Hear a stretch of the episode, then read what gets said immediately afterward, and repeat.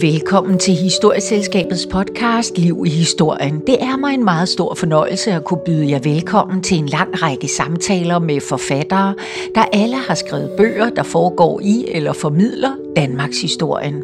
Her er der plads til både romaner og fagbøger, og dem midt imellem. Her går vi i dybden med emnet og tager os de omveje og biveje, der nu engang dukker op, og bruger den tid, det tager. I denne her episode, der har jeg fået besøg af forfatteren Peter Lør. Han debuterede her i marts 2021 med romanen Hulemennesket om den danske kunstner Johan Thomas Lundby. I bogen følger vi ham under hans ophold i Rom i 1845, hvor det sanselige Italien lokker den unge maler ud af hulen og ind i livet på måder, der får afgørende betydning for hans senere valg om at melde sig frivilligt til krigen. Det er en historisk roman om kunst, krig og kærlighed. Velkommen til, Peter Lør. Tak skal du have. Her på Lyngbyvej i vores lille hjemmelavede podcaststudie. Mm, øhm, I dag, der skal det jo handle om øh, din øh, debutroman. Mm. Før noget andet, roman, er det den rette betegnelse? Nu har vi jo begge to læst øh, litteraturvidenskab. Ja. Øhm, Jamen, det er en roman, roman. Okay. Så der er ikke noget at tage fejl af der. Men den er selvfølgelig inspireret af guldaldermanden Johan Thomas Lundbys liv. Og baseret på hans dagbøger. Øhm, men det har virkelig været vigtigt at lave en fiktionel ramme, der kunne fungere som Og- en roman. Og hvorfor det? Jamen, det var måden at komme ned. Altså, jeg har jo siddet og læst hans... Han er jo en af dem... Han er den mest belæste maler i guldalderen, og også den mest skrivende. Så han har skrevet nogle vanvittige øh, gode dagbøger, altså så detaljeret, så der faktisk var en psykiater i 30'erne, 1930'erne, der øh, i Rosenfeldt der skrev en afhandling om ham på baggrund af alle de stemninger, han ligesom kunne se. Den handlede om bipolaritet, depressive stemninger. Øhm, altså, så der var så meget materiale, så du faktisk kunne lave en doktorafhandling over det. Så detaljeret er det, og så sanselig er det, og så gale er de også. Altså, han beskriver både, hvordan han, han ægles ved mennesker nogle gange, og andre gange kan han slet ikke se, hvordan der skulle findes et, øhm, et menneske, hvor kærligheden ikke har ytret sig. Altså, så han går ligesom mellem nogle ekstremer. Øhm, men det, der er med hans dagbøger, er, og også fordi han har læst helt utrolig meget Kierkegaard, at han hele tiden er så super litterær. Altså alt skal ligesom bruges i, i sit eget tankesystem, eller bruges øhm, i fortællingen om sig selv. Og der kan man godt, altså han skriver endda til sidst i nogle af bøgerne, han udgiver, han udgiver den ikke, men han skriver den ene der, så op, det er sin selvstændige roman fra det ene år. Og der skriver han faktisk til sidst, til min gunstige læser vil jeg gerne sige, det er det. Du skal bare læse løs. Ingen problemer. Du kan hengive dig til det her. Til den ugunstige læser vil jeg gerne bede dig om at smide bogen væk. Og så faktisk den meget fine note til den kvinde, Louise Nergård, han har været forelsket, ulykkelig forelsket i så mange år. At hvis hun ligesom finder det, så er det noget helt særligt, og det er egentlig til dig. Øhm, men, men det, der har været med, det bliver nødt til at være en roman. Jeg er nødt til at komme ned under alle de her, hvor han hele tiden er så litterær, og hele tiden er så bevidst, om han har en læser. Så ligesom også i forhold til dagbøger, altså han skriver jo ikke dagbog, når han er helt oppe at ringe. Det har han slet ikke tid til. Så han bare farer rundt, for eksempel i Rom. Og når han er helt nede, har han jo ikke kræfter til det. Så hvordan finder vi ud af at komme derhen, hvor han ikke selv har sproget? Og, øhm, og det var derfor, jeg synes, det var også mange andre gode grunde, fordi han er så interessant. Øh, oplagt at prøve at ligesom grave mig helt ned i Lundby og komme ned under de, hans egen, det filter, han faktisk ligger om sig selv hele tiden. Og det er det, håber, romanen kan. Det gør den. Øh, jeg vil sige, altså med skam og melde må jeg jo sige, og jeg har ellers øh, formidlet øh, guldalder og 1800-tallet rigtig meget. Lundby er jeg bare altid øh, strøget henover. altså, jamen det er rigtigt. Jeg har simpelthen ikke været klar over, at, øh, at han skrev, at han tænkte, øh, at han var så interessant. Øh, jeg tror, jeg bare har forbundet ham med køer og med den tabre landsoldat. Nationalromantik. Ja, hvordan, hvordan pokker at... Men han er, jeg kalder ham jo, hvis Kierkegaard malede, malede han som Lundby. Det siger jeg lidt frisk. Åh, oh, fedt. Så jeg kalder ham eksistentialistisk maler. Og vi kender ham jo, hans nationale romantiske maleri er jo fantastiske, og når jeg ser en mark i Danmark, så er det jo ikke, så ser jeg faktisk ikke marken, så ser jeg jo det sådan, som Lundby har malet den. Men øh, han er en eksistentialistisk maler, fordi der faktisk, der ligger noget overnationalt i hans billede også. Der er, en, der er en stemning, der er noget mere på spil. Altså de her vindblæste træer, hvis man kender hans dagbøger, så ved man, det er ikke bare vindblæste træer, det er ligesom et selvportræt i træerne. Øhm, og al den altså, dramatik i den store klint. Altså, han er jo selv det, det mest kendte billede af en dansk kyst, det her gigantiske maleri. Øhm, der har han jo også lagt utrolig meget symbolik ind. Selvom han egentlig værger sig ved symbolik, det bryder han sig faktisk ikke rigtig op. Ligesom heller ikke kan lide roser og sådan, han er egentlig meget antiromantisk på en måde. Men der er ligesom den her kaos, hvis jul, en jul er faldet af, og han skriver, at sådan er han også. Han ligesom, det ene jul kan godt dreje rum, med det andet kan ikke, og så kommer man jo ingen vejen. Og så har han, men så fordi jeg har gravet mig endnu, det er selvfølgelig et sidespor, men faktisk op på klinten der står også en, en kvinde og holder et barn i hånden og kigger ned på den her scene øh, med kæren, der ikke længere kan løbe rundt. Og det er altid det der, det der jeg synes ikke, det, kunne, det er ikke så interessant bare, den der kære. Det er simpelthen for meget en til en med jul og falder af. Men det der med, at han ligesom, han, det er ligesom en, en tegning af ham selv som barn, der står med moren, så ligesom barnets perspektiv på den voksne, hvor det er gået galt, ligesom står der, okay, det lykkedes ikke. Altså ligesom barnet, der har haft alle de forhåbninger og drømme. Ikke? Øhm, så det, altså han er, jeg også, når jeg har været inde, det var meget godt, der var den her guldalderudstilling for halvanden år siden på SMK. Og jeg, jeg var der en rigtig mange gange, og det var jeg ikke for at se på billederne. Jeg var der for at se gæsterne. Og jeg var utrolig glad. Jeg holdt selvfølgelig ekstra øje med Lundby-billederne.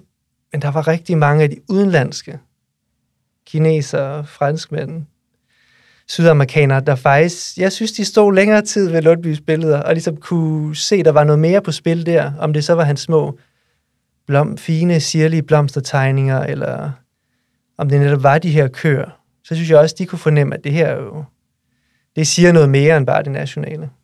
Jeg vil lige indskyde en reklame, fordi mens vi sidder og taler, så kan folk jo rent faktisk gå ind på øh, SMK Open, mm-hmm. altså Statens Museum for Kunst, har digitaliseret Lundbys malerier.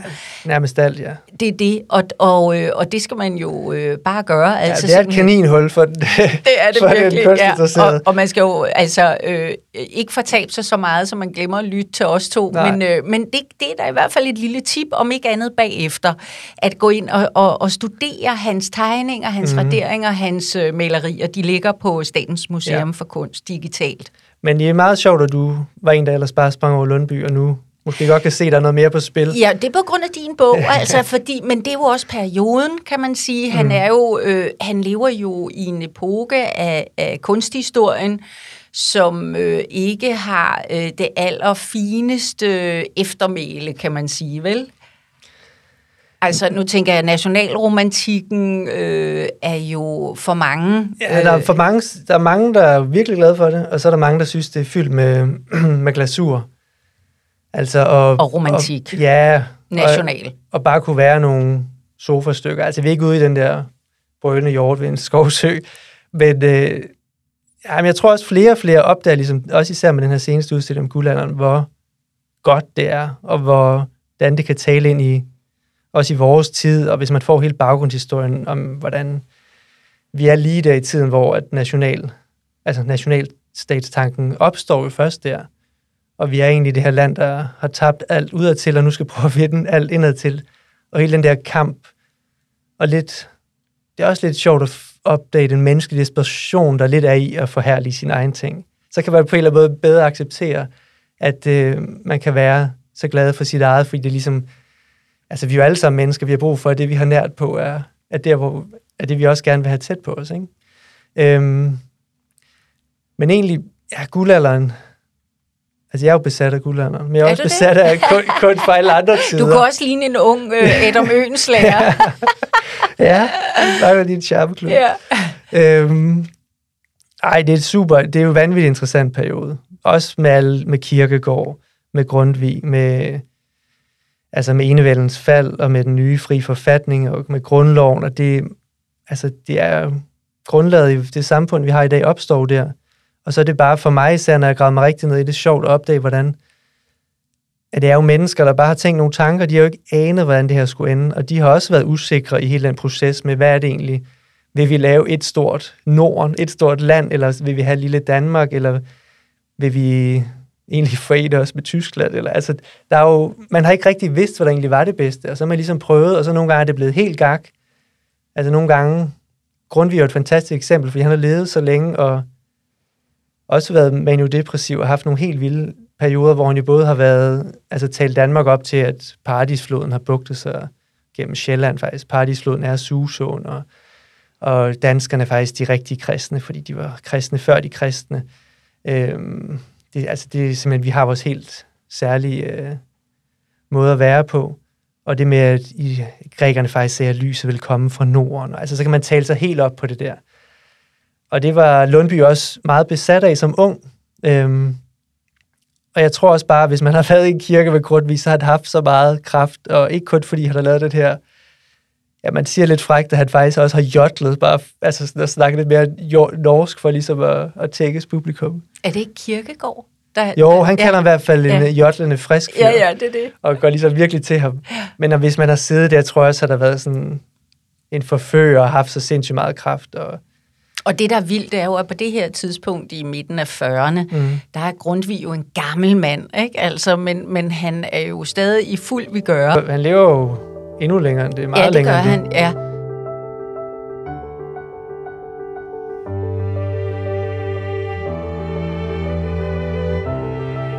Lad os komme ind på det senere, hele det der ja, ja. sådan øh, kulturelle, åndelige øh, gods, som Lundby han har med sig.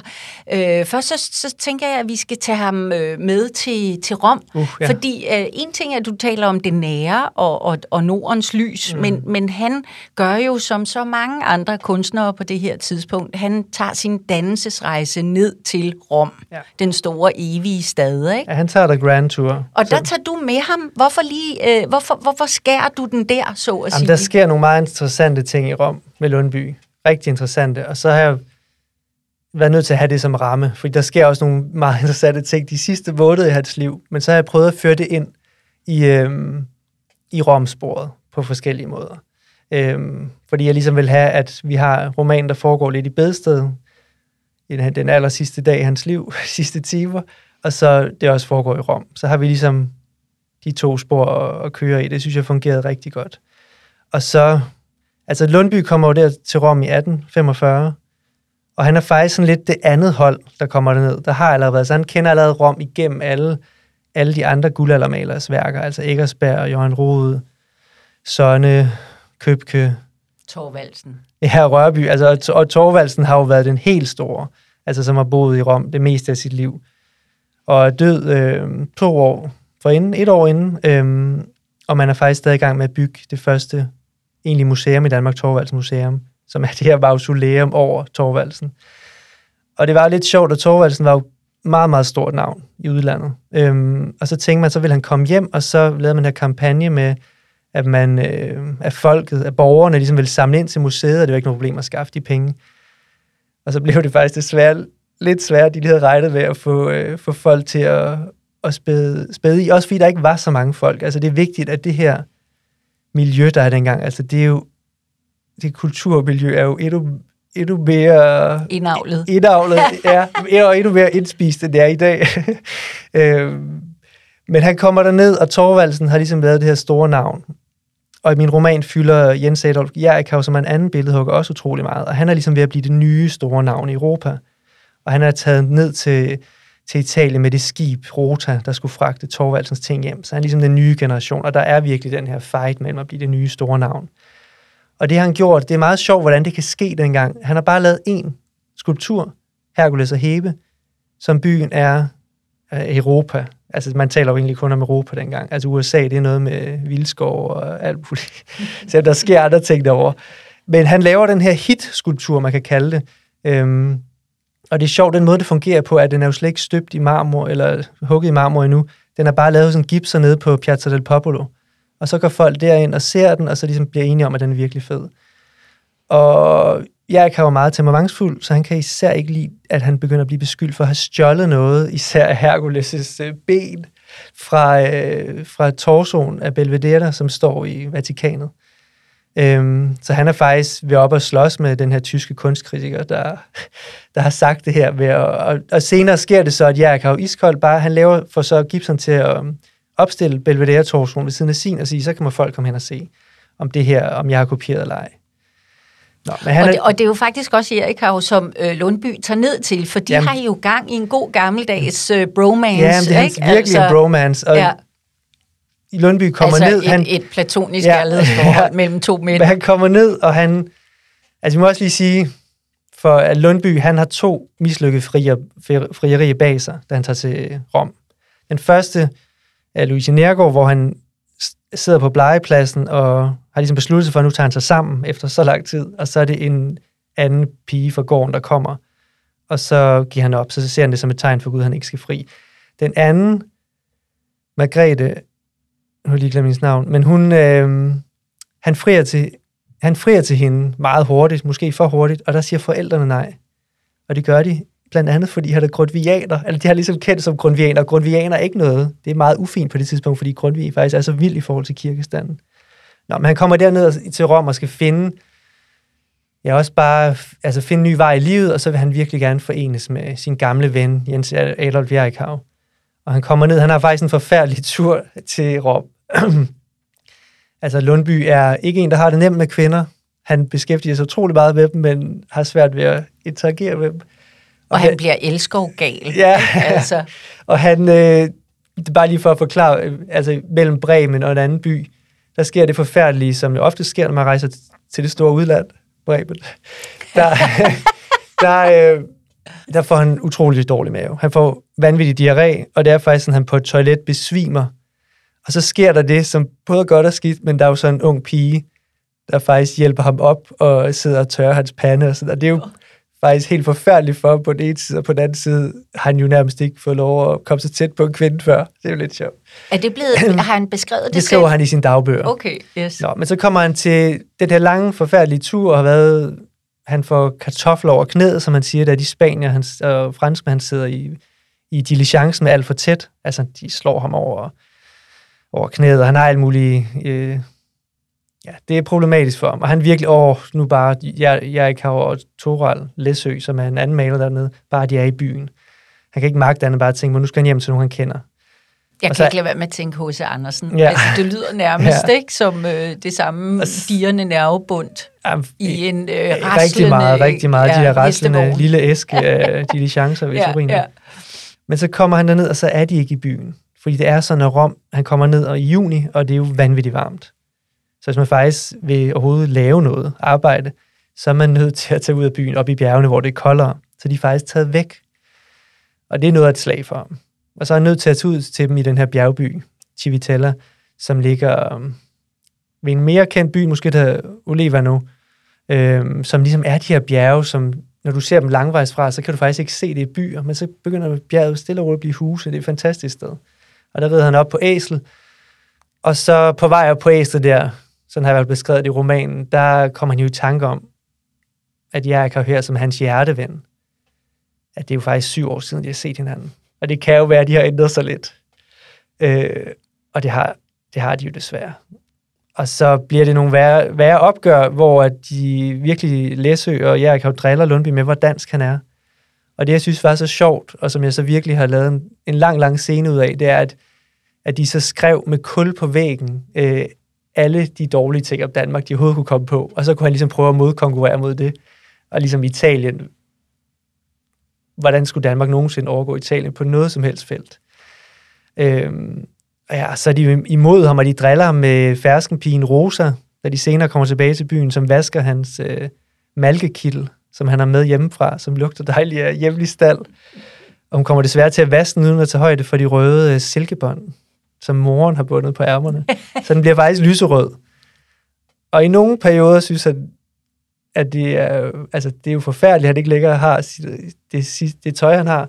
Og andre gange er han så meget hopløs, at ej, han er jo bare ligesom farverne i Italien. Nu har han jo også, nu går han rundt i lyserødt. Og, øhm, altså, det fællesskab, som han tror, at han skal ned til, ja. det er kun, den kunstnerkoloni, mm. den, øh, hvad skal man sige, øh, samme, samhørighed i, i idealerne og i kunstens verden, det krakelerer jo. Ja. Øh, og, øh, og det er jo også med til, tror man, måske øh, at fremprovokere øh, nogle øh, meget, meget voldsomme reaktioner i Rom, ikke? Det er i hvert fald sådan, jo, jeg læser det er meget bog. interessant at se. Det er jo voksenmobning, altså. Ja, det er kæmpe voksenmobning. Men også hvor de de, altså, de, eller Højen selv, som er den, den store, øh, den første docent i kunsthistorie herhjemme, den første professor i kunsthistorie, han han er for det første helt imod, at Lundby skal derned. Det er alt for farligt for ham. Jeg vil lige indskyde, at højen er, er den altafgørende, den kæmpe store institution i dansk nationalromantik og i dansk maleri mm. ikke, i flere årtier på det her. Ja, det er ham, der sender alle, det er ham, der står for den nationale bevægelse, og sender alle kunstnerne ud, altså for eksempel Købke skal til at male Roskilde Domkirke. Og Kolossal magtfaktor, ikke?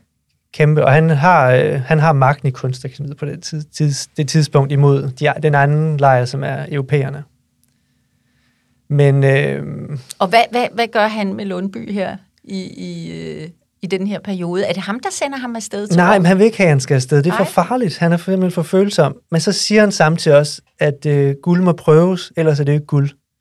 Og på en måde han måske også ikke glad, men han kan godt lide, at han kommer lidt i skærsilden. Altså, at, øh, og ja, kan jo dem også udfordre ham, fordi så kan han forhåbentlig blive endnu stærkere på sine nationale øh, forståelser. Øhm, men, men ja, de er hårde mod ham, og Lundby synes også, de gør ham til en, altså de putter alt det der i hans mund, og de gør ham til en ultranationalist. og jeg synes, det er fantastisk, hvor levende sproget, bare lige for at leve det er dengang. Altså også et udtryk som superklog. Det synes jeg var virkelig sjovt at se. Det kommer egentlig fra tysk superklug, så det er jo sådan lidt nedladende. Nu skal du ikke tro, du er alt for sådan super klog. Altså det er sådan, men øh, ja, det er lige et lynhurtigt sidespor, er hvordan, for mig er det med sproget, også de breve, jeg læste mellem Jericho og Lundby, som er så levende og sanselige og så nemme at læse. Og så læste jeg noget, det var så skrevet i 1840'erne, så læste jeg noget skrevet i 1890'erne, og så var det et helt andet lukket sprog. Mm. Altså ikke kun fordi det var et andet format. Det var, det var i hvert fald en aha-oplevelse for mig, at sproget har bevæget. Jeg har altid, man, som ung tænker man jo, sproget, det starter på en eller anden måde med at være super stift, og så har det løsnet sig, løsnet sig, løsnet sig. Og det har det slet ikke. Det er jo gået i bølger, de der ting. Øhm, altså ligesom sproget i 1920'erne nok var meget friere end 1950'erne, osv. osv. Men, men øh, jeg skal bare lige spørge dig, øh, kan, kan vores lyttere, kan de finde øh, de breve nogle Jamen, steder? det der er helt fantastisk af Glyptotek, øh, Nykarlsbergfondet, har lavet noget, der kilder til Danmarks kunsthistorie eller kunsthistorien. Og der kan du gå ind og søge i alt. Ej. Altså, der ligger de flere og flere dagbøger op, og det første, de laver på Lundbys dagbøger, og det gjorde de, mens jeg arbejdede på bogen, og mange tak for det. Hvis jeg kunne jeg bare søge, hvis jeg skulle finde på et eller andet, finde ud af et eller andet med, at han har brugt det type pigment, så søger jeg på det. Jeg kan egentlig også bare søge på Søren Kierkegaard, så kan jeg se, hvornår han har puttet hans citater i sin bog. Så der kan man også bare gå ind i det kaninhul. Det er et godt tip. Jamen, de har lagt mange andre også op. Øh, også Jerika Bagmand, den kvindelige kunstner, mm.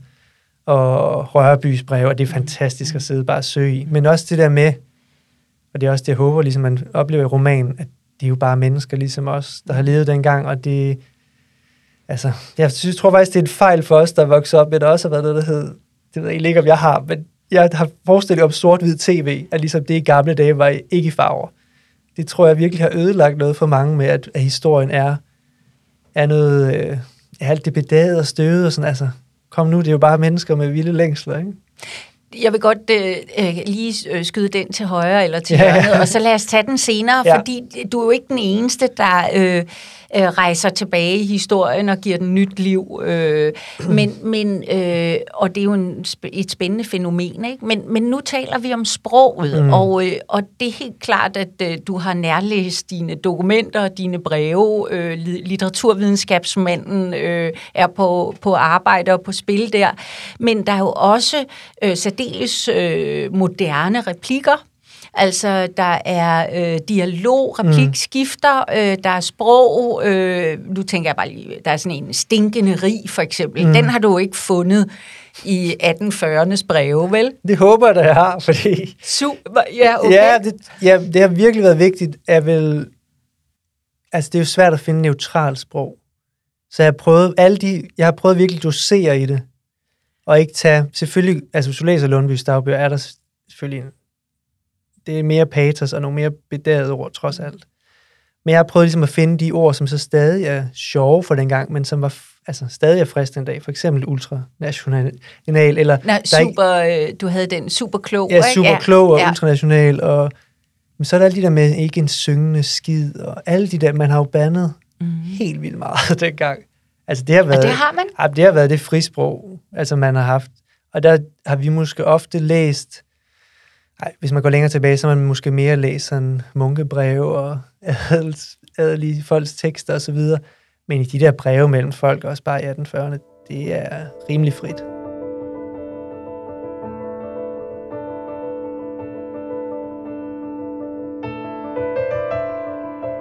Du er blevet sammenlignet med Herman Bang af en af anmelderne. Og det er jo 1890'erne og 80'erne, ja. ikke? Øhm, men, men, øh, men det er på grund af sansningerne, og det kan jeg jo skrive under på. Altså, der er virkelig mange farver, der mm. lever her. Der er virkelig mange sanseindtryk, ikke? Hvordan, nu er du, udover at du øh, har læst øh, litteraturvidenskab, og er ligesom mig kendt med i litteraturvidenskab mm. og moderne kultur, ja. øhm, du har også læst teater, øh, men så er du også lyriker. Mm. Hvad, hvad hiver du med derfra? Fra der, lyrikken? Jamen, der hiver jeg... Altså, jeg synes jo også, det eneste, også dialogerne og sproget, altså i, i en roman, der er det jo kun sjovt, hvis det har... Altså, det skal jo have en kadence, og det skal jo have en poesi også. Og de der, især i skiftene mellem replikker. Det er ligesom der, knisterne opstår. Øhm, så der har jeg har jeg meget med. Nu har jeg skrevet sådan meget narrativ poesi. Altså min, øh, det første digt i Vedekorn handlede om en, en mand, der vil have en anden mand med ind i en val, og ligesom skal overbevise den her mand om, alt, kom nu med mig ind, jeg tør ikke gå derind alene, der er et eller andet virkelig vigtigt derinde. Øhm, så det der narrativ, men stadig lidt poetiske, det er ligesom det, jeg har skrevet mig op af. Og så har jeg jo også, altså Henrik Ibsen er hjemme på mit øh, kontorbord, hvor jeg har sådan en gammel fotografi, som en mand har taget. Altså det er det her, det hedder ikke stetoskop, men det hedder noget i den stil, som jeg har, har købt på auktion. Som, altså det er, jeg kan godt lide, den mand, der har lavet det her billede, og det er den, der har taget det, Ibsen, der går, og det er da meget vigtigt, som går til Grand Hotellet hver dag og spiser sin frokost på klokkeslættet. Det, var, det er lidt, altså Ibsen er et idol på mig på den måde, både han har det der meget klare ramme omkring sin skrift, men så også hans altså hans dialoger. Jeg tror også, faktisk synes jeg, da jeg læste et dukkehjem i skolen, var det måske, følte jeg, det var lidt sværere og mere bedaget. Så nu læser jeg nu, så synes jeg, jeg synes næsten, han giver den for meget gas med, at det er for frivolt, og, og, og der er næsten for mange detaljer med, altså om alt muligt mad, der lige ligger der, og så videre, så videre.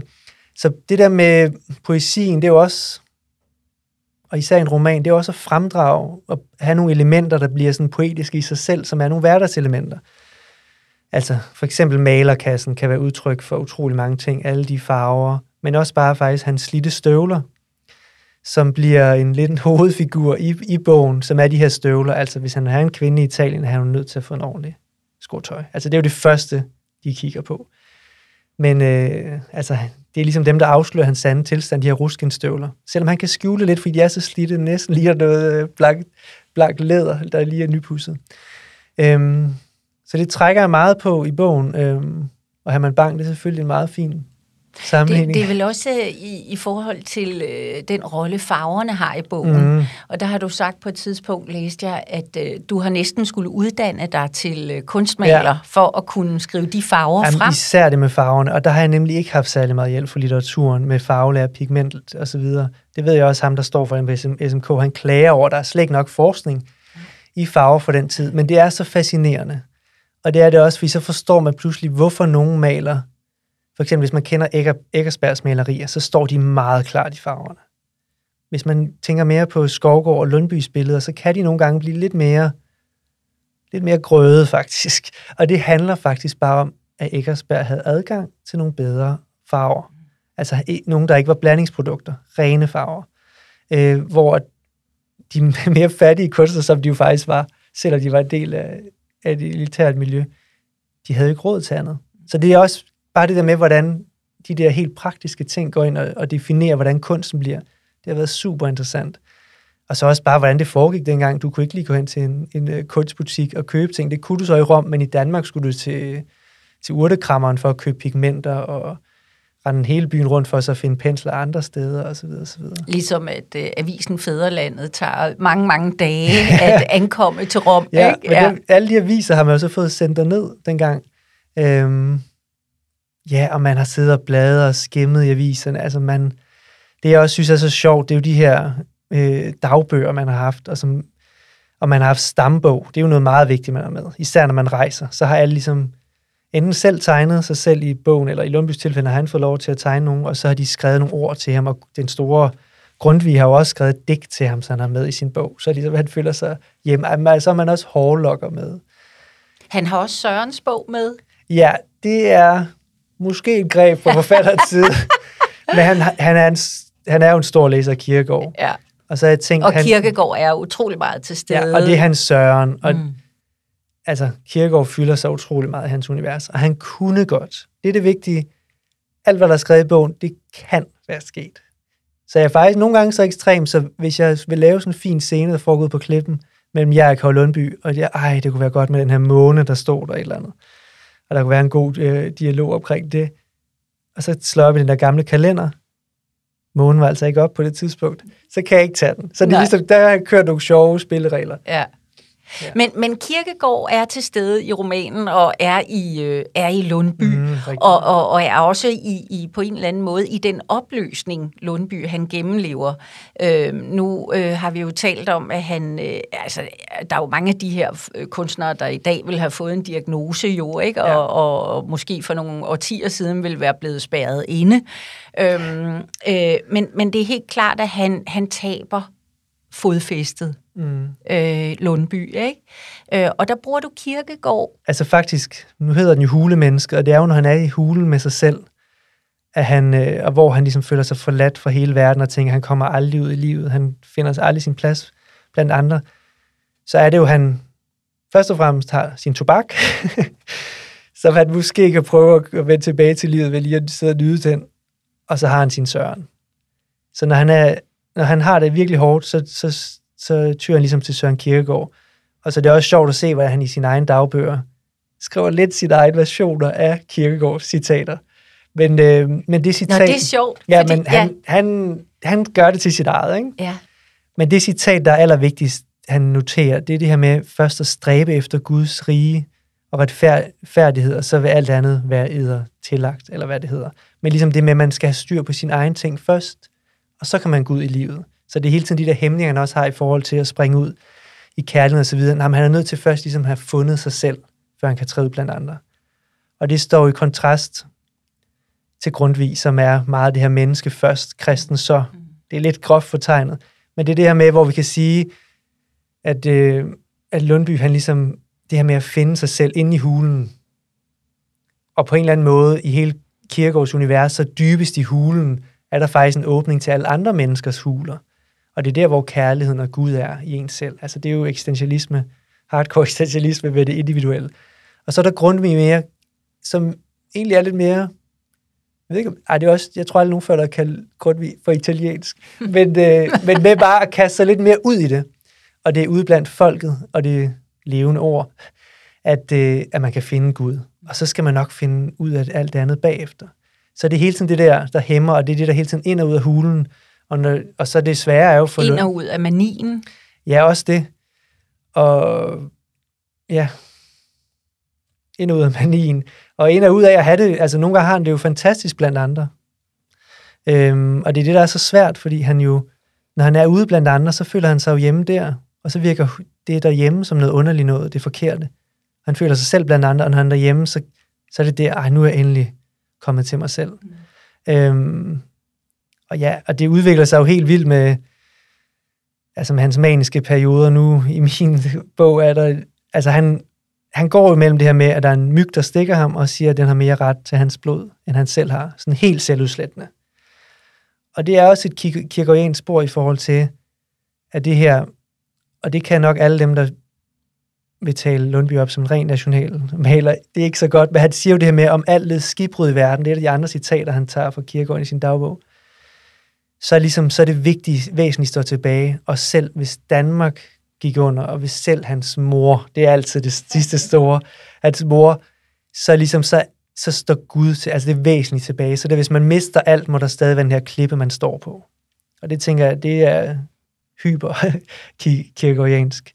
Øh, men han kommer jo også fra det her selvudslættende, altså over til, han går rundt i Peterskirken, og så går han, øh, så ser han Michelangelo og Raffaello og de andre, og så siger han, tænker og skriver i dagbogen, altså, han, øh, altså, han kan da godt være lige så god som dem.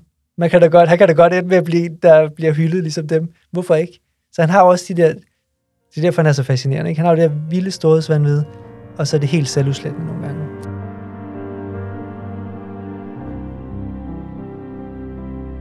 Og så har han jo et endeligt, øh, Åh, ja. som er øh, dybt tragisk og meget mystisk. Ja, og vi skal lige nævne, at Lundby har jo lavet, hvad det, man siger op mod 400 oliemalerier og ja, 3-4.000 tegninger, skitser. Så han har jo virkelig været produktiv, Ja, også for en Det virkelig sprøjtede ud ung af alder, ham. ikke? Ligesom det sprøjtede ud af Kirkegård og Grundtvig, ikke? Ja, og de, Ja. altså, Kierkegaard har jo, han kunne, man kan heller ikke forestille sig, at Kierkegaard skulle være blevet meget ældre. Nej. Altså, det er helt vildt. Nej. Men, øh, men der i krigen, det er jo det, der er det mystiske Og, dødsfald. og det er der, du starter, og det er der, du slutter, skal jeg lige. Ja. indføje.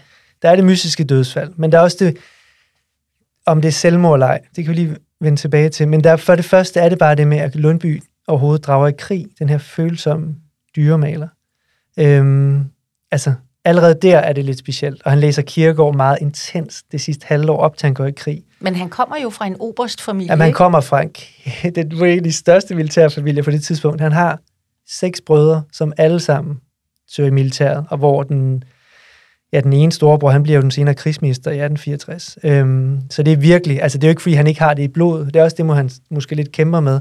Men det virker vildt, at han frivilligt, det er jo det, han gør, sammen med nogle andre malere, der røg i krig. Og han, det er bare svært, fordi når man kender hans maniske perioder, kan man også sige, så har han grebet af den idé på det tidspunkt, og så kan han tænke noget andet på et andet tidspunkt. Så det kan godt være, at han faktisk vil gerne i krig, og han ligesom er grebet af, at det er super vigtigt. Så det kan man ikke vide. Men selvfølgelig er det det, det hovedspørgsmål har været, hvordan, hvordan går man fra at male de der blide køer til at skyde et andet menneske? Og det er jo, det er jo helt vildt, ikke? Men så har vi øhm, ja, det mystiske dødsfald. Og der har jeg jo virkelig været nede og nørkle i de her forskellige forklaringer, der er omkring dødsmetoden. Altså den officielle er, øhm, altså de, er, de har været ved fronten i tre, nej, de har været, altså krigen har været rigtig i gang. De har været på retræte i et døgn på det her tidspunkt, Og halvanden nu døgn. taler vi 1848, treårskrigen. Ja, treårskrigen. Øhm, og de har faktisk ikke været i kamp endnu, reserven her. Og de er lige nu på retræte fra prøjserne. Og alt er kaos, og alt er mere kaos, end hvis man bare læser de her første ting, der står i historiebøgerne. Altså de forskellige ko- kompanier, bataljoner osv., altså spredt for hver vind. Øhm, så det er et stort kaos, og de er virkelig trætte, og de har været i de her drivvåde uniformer, og det har været virkelig dårligt vejr. Og, øhm, nå, men så gør de hold ved Bedsted, som ligger meget tæt på grænsen i dag i Sønderjylland. Og der, øhm, den officielle historie er, at den her geværpyramide, man stillede geværerne op i pyramider op ad hinanden med bajonetterne, at den, en af dem væltede, og så øh, gik, ja, så var ligesom det, øh, ja, det rekurserede op, så han væltede og sprang op geværet, så kuglen gik op igennem Lundbys hoved. Så er der nogen, der siger, at det var fordi, at de skulle træde an, og så er nogen fra et andet øh, geled, øh, end det Lundby var i, sammen med Grundtvigs søn, er også vigtigt at få ved, at de øh, kom til at vælte den her geværpyramide. Så er der nogle andre, der siger, at nogen lader tage fat. Og det, der er sjovt, er, når man virkelig er nede i det, så tænker man, okay, nogen leger tage fat, efter de har været. De er drivvåde, de er så trætte. Det lyder også helt vildt. Så er der nogle andre, der siger, at det er en bonde, der kommer forbi og skubber til dem. Så der er simpelthen rigtig ja, mange og der er også forskellige måder, den kugle går ind i hovedet på. Ja. Øhm, og selvfølgelig det første offer i krig er jo sandheden, som man siger. Ja. Og der er også, altså, det er jo også svært at have en, altså alle ligesom skal opleve det samme på samme måde, og det er jo en krigssituation, så det er helt vildt. Men der er, altså der er mange flere, der er flere forskellige måder, han så åbenbart dør på. Og så må jeg bare sige, at hvis han faktisk havde taget sit eget liv, og vi skal også huske alt det, han læser så meget kirke op til at have været depressiv, at hvis han havde taget sit eget liv der, så var man nødt til at komme på en dækhistorie. Mm. Altså han er bedste ven med Grundtvigs søn, mm. og han er en af de nye nationalhelte, der som skal være med til at bygge landet op. Og det ville jo være vanvittigt demotiverende. Hvis jeg selv var general, det ville jeg også sige, find på noget, for det går jo ikke, at vi er allerede for forvejen på retra- i retræte, øh, og det går jo ikke, hvis en af de her, vi bygger op som helte, tog sit eget liv. Og, og netop den heldestatus, den, den øh, bliver jo tydeliggjort, øh, da Bisen han former ja. sin tabre landsoldat over ja, Lundby. Det er en ikke? fantastisk efterhistorie. Ja. Fordi Lundby er jo ikke den klassiske kriger, altså musketer. Øhm, og det er også en diskussion, der er i breven, også fra Grundtvig. Det er faktisk Grundtvig, der lidt overtaler ham til at komme med i krig. Og han, han prøver hele tiden at overvise altså, sig selv. Øh, Svend Grundtvig. Ja, Svend ja. Grundtvigs, Grundtvigs søn. Præcis, ja. Svend, undskyld. Øh, som hele tiden øh, prøver at sige, at han er sådan, ah, nu er han også ved at blive mere musketer end maler. Men der er hele tiden den der tvivl, hvordan er han, hvorfor er han egentlig taget afsted? Og der er også nogle underlige ting med, at han ikke vil sige farvel til sin mor. Øhm, og der er det her brev, som faktisk kommer ind på skibet. Der er forskellige udlægninger af, om det er et fripas faktisk til Lundby, der er blevet lavet. Det mener kunsthistorien Karl Madsen der, og som Lundby aldrig får. Og hvem er ligesom, der har der gætter ved det? Er det ikke bare, at han skal deltage rigtigt i krigen? Ikke? Øhm, ja, så han ikke, han ikke, øhm, han siger ikke farvel til sin mor, og så skriver han jo, er til allersidst i sin dagbog, det her med om en vildsom kugle, prik, prik, prik, vil den bringe et hjerte til ro, der lider af smertelig og sorg. Det er jo helt vildt, ikke? At han så dør af en vildsom kugle 14 eller 11 dage senere, eller hvad det er. Øhm. Og lad, os, øh, lad det være det sidste ord her i vores snak. Ja. Jeg kan lige øh, aller, aller sidst øh, indskyde, at jeg synes, du, øh, du tager en grusom hævn over Jerikav, øh, fordi han jo, øh, altså som du fortæller, øh, han ender øh, glemt og, øh, og borte i historien, øh, hvor Lundby han jo øh, både øh, øh, går over i historien mm. som den tapper landsoldat, men også lever videre åbenbart i hans breve og dokumenter, dem skal jeg i hvert fald have fat i. Mm i hans malerier, øh, i hans tegninger, raderinger, øh, tusindvis af dem, øh, og nu også i din bog, Peter. Tak for den, øh, og tak fordi du vil være med øh, til den her snak øh, op på Lyngbyvej. Ja, tak. tak.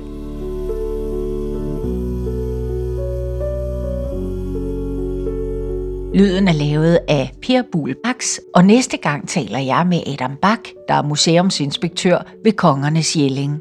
Han inviterer os på en underholdende rejse rundt i verdensarven i Jelling og indviger os i den nyeste viden.